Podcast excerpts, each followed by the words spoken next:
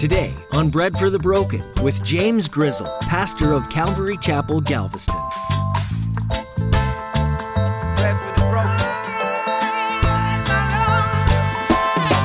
You can look at that in two different ways. You can look at that in one way thinking like, man, God's got a lot of wrath reserved for this for humanity, right? And for this rebellious humanity. The other way you can think of it is like this. Man, God sure has waited a long time.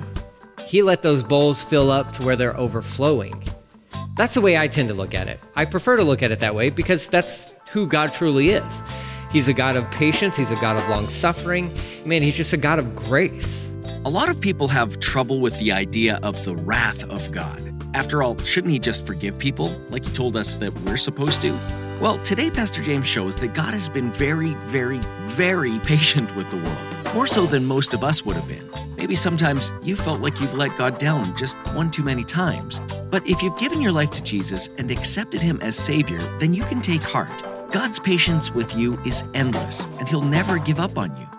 Now, here's Pastor James in the book of Revelation, chapter 16, for today's edition of Bread for the Broken.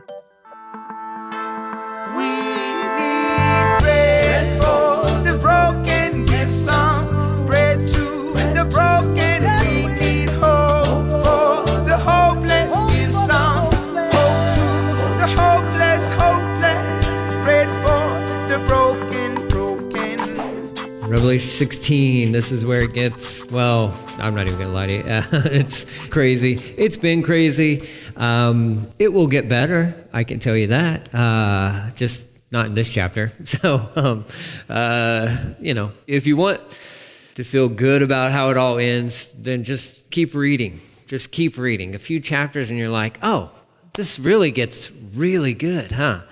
Um, chapter 16, it's a difficult one in the sense that um, you got the seven bowl judgments that are getting poured out. So we're going to walk through each one of those, um, just so that we are aware of like the context. Because again, it, Revelation isn't really set up in like a chronological order, so to speak. I mean, you'll get seven seals. Well, the seventh seal goes to seven trumpets and then the seven bowls. So technically, the seven bowls and seven trumpets are a part of the seventh seal, you know? So it can get really kind of convoluted within our heads if we're reading through this and it's like, wait, didn't this already happen? Didn't we see the oceans already affected? And you did, but not like the seventh bowl kind of style. Um, so we'll go through this thing, but this is kind of like the final pouring out of the wrath of God onto, yes, the earth, but it's not directed towards the earth, okay? Um, the earth feels the effects of it, but the earth feels the effects of God's wrath because of us, because of us, because in a garden a long time ago, uh, two people made a bad choice, and it was a choice, it was a decision, and that introduced sin into this world it messed up things in the sense that now God's always had a plan, so I don't want you to think like God was kind of caught off guard, like, oh no, I didn't see it going this way. But there was a beautiful garden, and it was perfect, and it was everything it was meant to be. And sin is what has messed it up. So sin must be dealt with. Sinful humanity must be dealt with. Rebellious, sinful humanity must be dealt with. Because sin technically has been dealt with in the sense of Jesus on the cross and conquering sin and death through his resurrection. Um, but this is all getting laid out for us. So we've been walking through Revelation and we've been on this journey through, you know, looking at the word for the churches and then the churches kind of seem to disappear and then this wrath or judgment starting to get poured out on the earth. And chapter 16 is like the almost like the finale concerning the wrath being poured out. Now, you'll still have things being dealt with after this. So, chapter 17 with Babylon and the great harlot, uh, she'll get dealt with. And there's some other things, um, this battle of Armageddon and all that stuff. But chapter 16 is going to paint a really nice picture for us of what this is going to look like. So, verse 1, let's just start reading. We're going to read through these things one by one, kind of a deal. All right? So, John, New Living Translation is where I'm at. It says this uh, Then I heard a mighty voice shouting from the temple to the seven angels. We saw these seven angels back in chapter 15.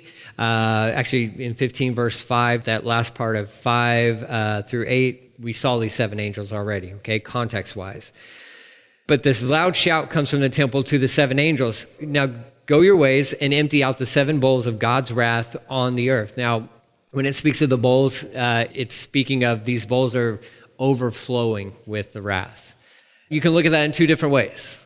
You can look at that in one way, thinking like, man, God's got a lot of wrath reserved for this, for humanity, right? And for this rebellious humanity.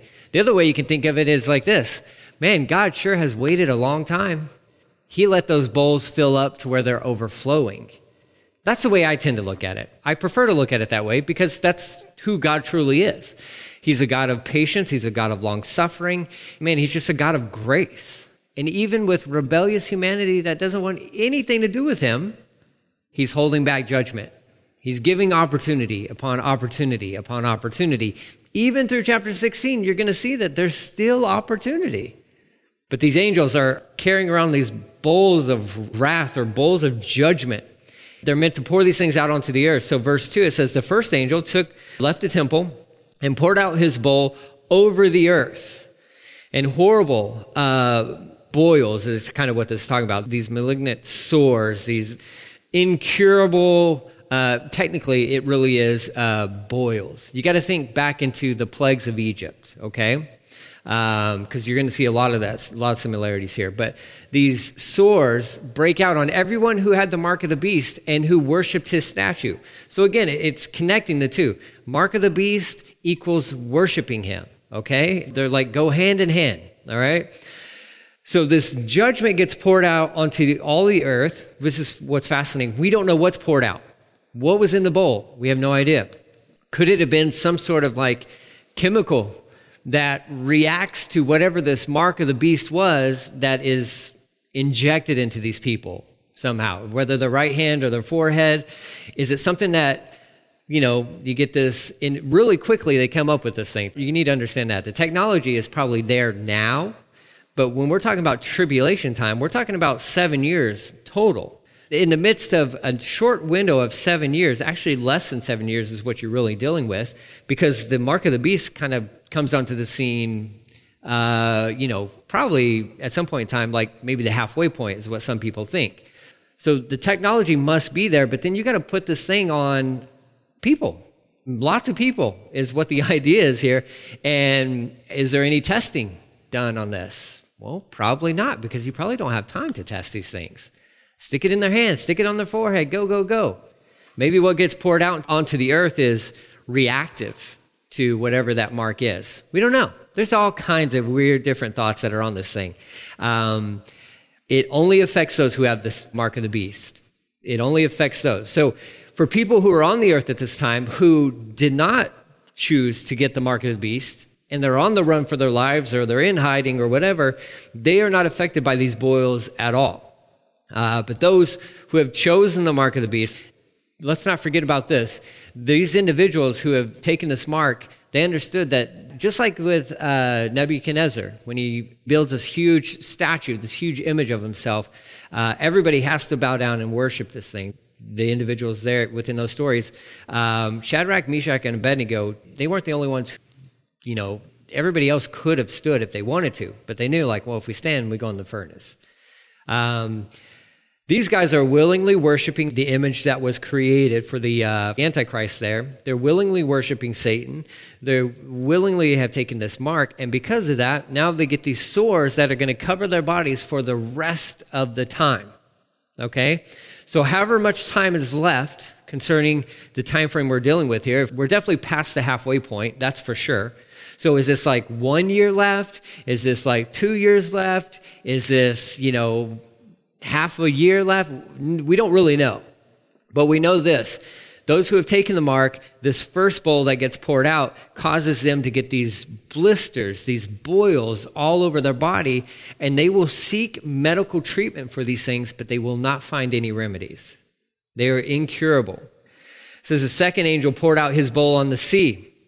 Uh, this is the one I don't want to read. My favorite holiday is coming up Sunday. It's called Shark Week. Um, it is absolutely my favorite time of the year. Uh, a whole week devoted to sharks. I love it. I've already been watching videos. Uh, last night I drove in from Amarillo. My son, Shy, and I sat down on TV Oh, we watch this show all about tiger sharks. We love it. I love it. Then when I read this stuff, I'm even today, I'm like, no, no, Lord, I reject this, Lord. I, am not listening. To, and, you know, I'm reading commentaries, and they're like, oh yeah, say adios, and I'm like, I don't believe it. Um, here's the bummer, man. This is the bummer. Like, it's one thing, you know, if wrath is poured out onto people, people are the problem, but our sins affect everybody, and not just everybody, but everything. Our sins affects everything. And here you have the sea. Was this talking about the Mediterranean Sea or like all of the seas? I believe it's talking about all of the seas, the oceans here. Poured out his bowl on the sea, and it became like the blood of a corpse, the blood of a dead man. Not just like blood, but the blood of a dead man. And everything in the sea died. And that's the saddest verse, in my opinion. It's just such a bummer. 71% of the earth is water, it's oceans. So, I mean, you can look at this, you, you can see like all of that blood, like blood. All the blue turns red. All the blue turns red. And everything in this thing that we don't even know what's in the ocean. Like, we know more about space than we know about our oceans. Like, that's crazy. We know way more about outer space than we know about our own oceans and everything, even the hidden things in those dark valleys, the deepest parts, dies. Well, how could God? No, how could man? Right? Flip the question. It's not God's fault, it's our fault. It's ours. But everything dies. Um, there's a, another image that um, blood. That, it's an interesting thing, but you guys, you may know this, you may not know this, but um, the blood in our body is actually super close to ocean water. This is from uh, Intro to Marine Biology, okay? Uh, human blood, excluding the cells and the protein, has the same general composition as seawater. That's true. That's true. Now, so why isn't it red? Well, well, we have iron in our blood, and we have a our hemoglobins and all that good stuff, the red, and there's some few other things. But essentially, the composition of seawater and human blood are basically they're about the same. Now, you can't use seawater for blood as a substitute, right? You can't do that. So, what's going to turn all of this seawater, ocean water, red like blood? I don't know, but maybe it's that few missing little compounds or composition things that uh, can turn the water into a blood like substance. There you go. It's just fascinating when you look at that stuff. You're like, oh, yeah, okay. So logically, we can look at this stuff and say, yeah, I guess if something were introduced into the oceans, now it had to be, you know, poured into it. Who knows? It may take some time or whatever, but it could definitely become like blood. Here's the other thing we know some real things that we experience on this island. Um, when plankton becomes so abundant, they can choke out the oxygen in the water and it's called red tide. And fish will die. We have it happens, you know, on our side of the little island over here. Uh, when plankton becomes so abundant, they can suck out all the oxygen from the water, and fish will just float up and they'll die. And it stinks. It stinks. The water can look red. So that could be part of what this is.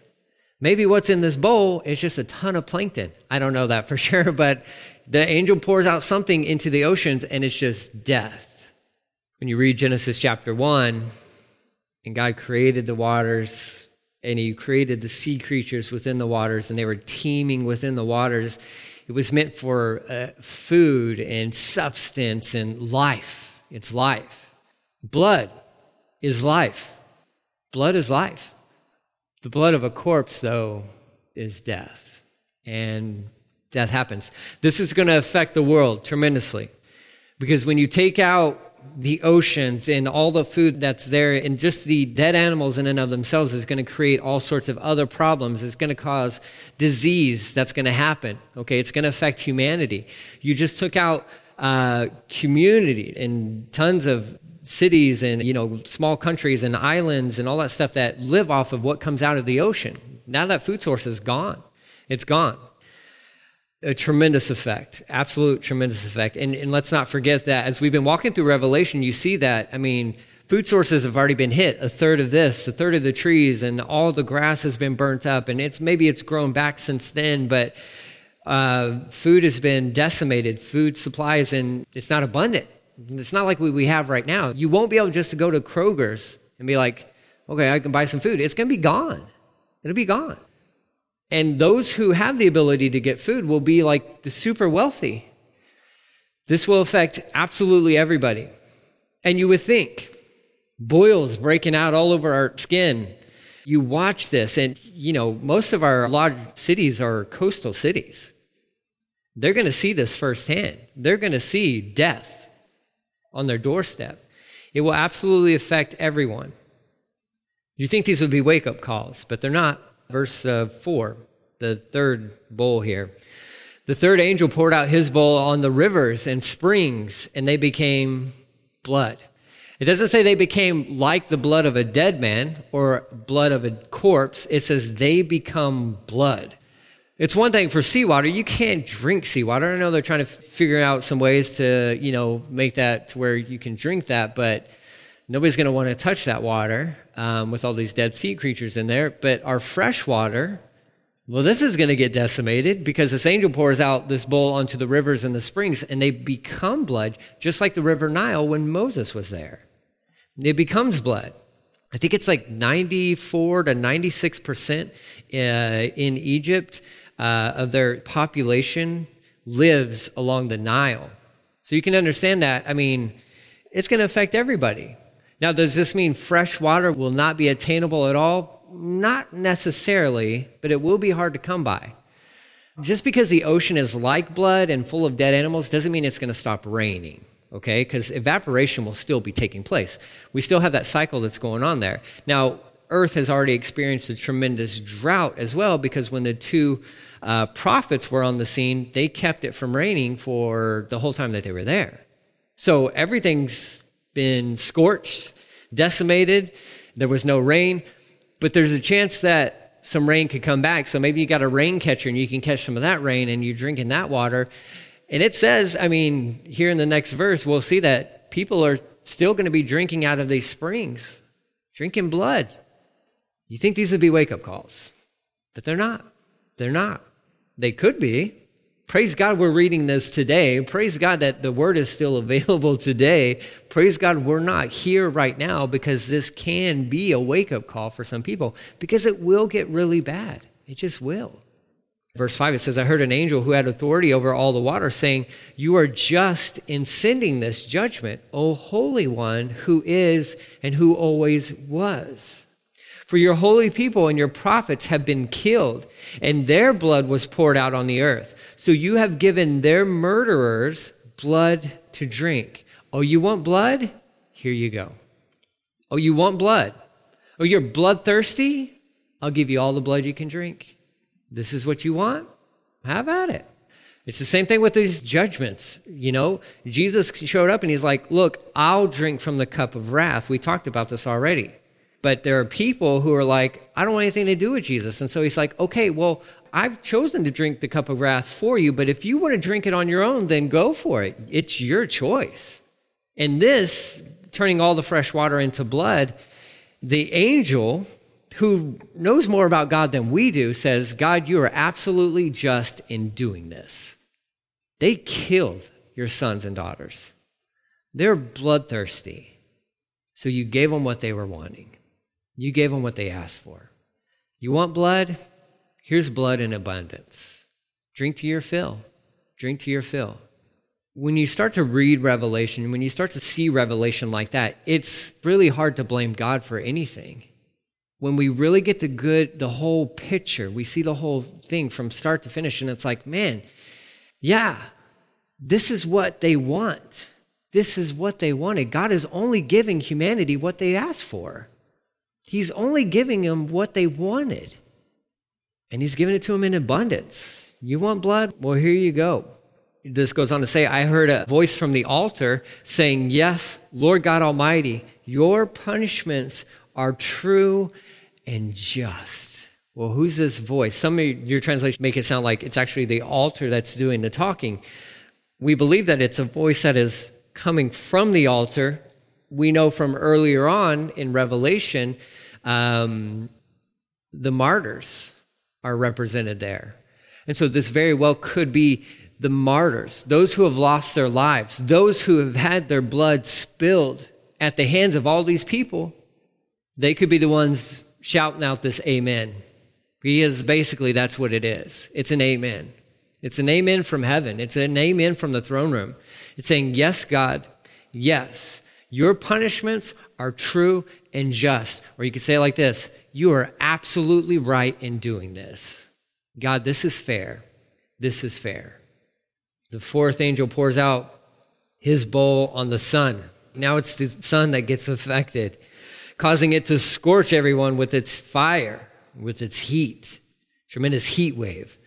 Everyone was burned by this blast of heat, and they cursed the name of God who sent all these plagues. And what? And they did not repent or give him glory.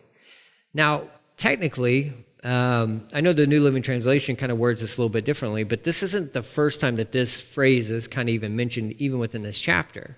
The idea here is after like each bowl is being poured out, it's like, well, you want to repent? You know, this is what's crazy. This is what's had my mind kind of all jumbled up as I've been studying through this is like the ones who have this mark of the beast, because they're the ones getting affected by all this stuff, just even the notion or even that it's mentioned that they did not repent. And it doesn't necessarily mean that could they have repented? Is it too late for them and all this stuff? That's what I've been wrestling through this whole week. It's like, man, Lord, so you put that in there. Would they have had a chance to repent? Like, if they did repent and they have the mark of the beast, like, does that mean they can be saved or not? Or is this just signifying the fact that their hatred towards God is so extreme that even in the midst of all this craziness, this suffering, you're seeing angels. We don't know exactly how, but we saw this last week as we were looking through this. They're flying through the atmosphere, shouting out the gospel. They're proclaiming the gospel the whole time. And this stuff is being poured out that, man, people hate you so much that even in the midst of all this stuff, they just don't even want you at all. Would there have been an opportunity for them to repent? I don't know. You know, I don't know.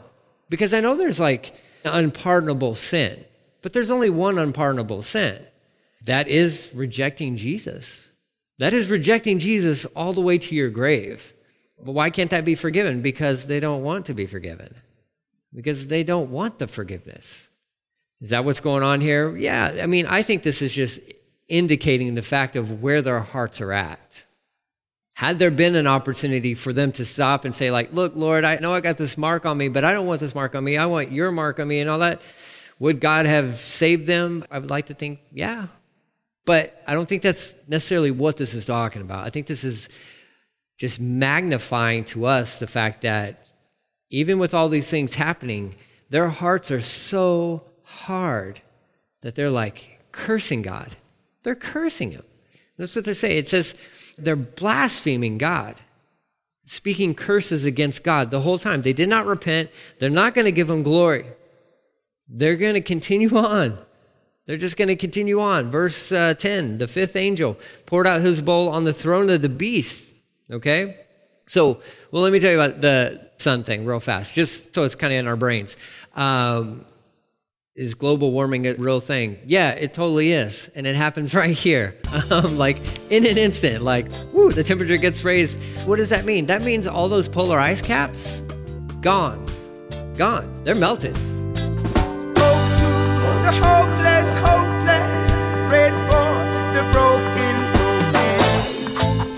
You've just been listening to another edition of Bread for the Broken with Pastor James Grizzle. Calvary Galveston is a church dedicated to speaking the name of Jesus into every life that tunes into this broadcast. The verse by verse teaching of Revelation comes to you from Pastor James Grizzle out of Galveston, Texas. If you're not in the area to spend time with us on Sunday mornings or on Thursday evenings, would you go to breadforthebroken.com to live stream our service? We promise that your faith will grow. While you're there, and if the Lord leads you to do so, there's a specific spot for donations of any size. We'd be grateful not only for this consideration, but also for your prayers. This is a powerful way to be connected with the ministry and to share Jesus with others. We want them to experience hope and new life in Jesus. You can get more information about that at breadforthebroken.com. We're so grateful that you took the time to be with us, and we trust that you'll come back again to hear more truth. In the meantime, though, would you email us with what's happening in your life? Being sure to include any questions or comments about today's message. We seek to serve you better, and this helps us to do so. Just visit breadforthebroken.com. Once there, there's a contact tab at the top of the page that can get you started. We look forward to hearing more biblical teaching from Pastor James, and we hope that you're on the same page, so join us again. Well, we're out of time for today, and until next time, this has been Bread for the Broken. Let me paint the picture of humanity.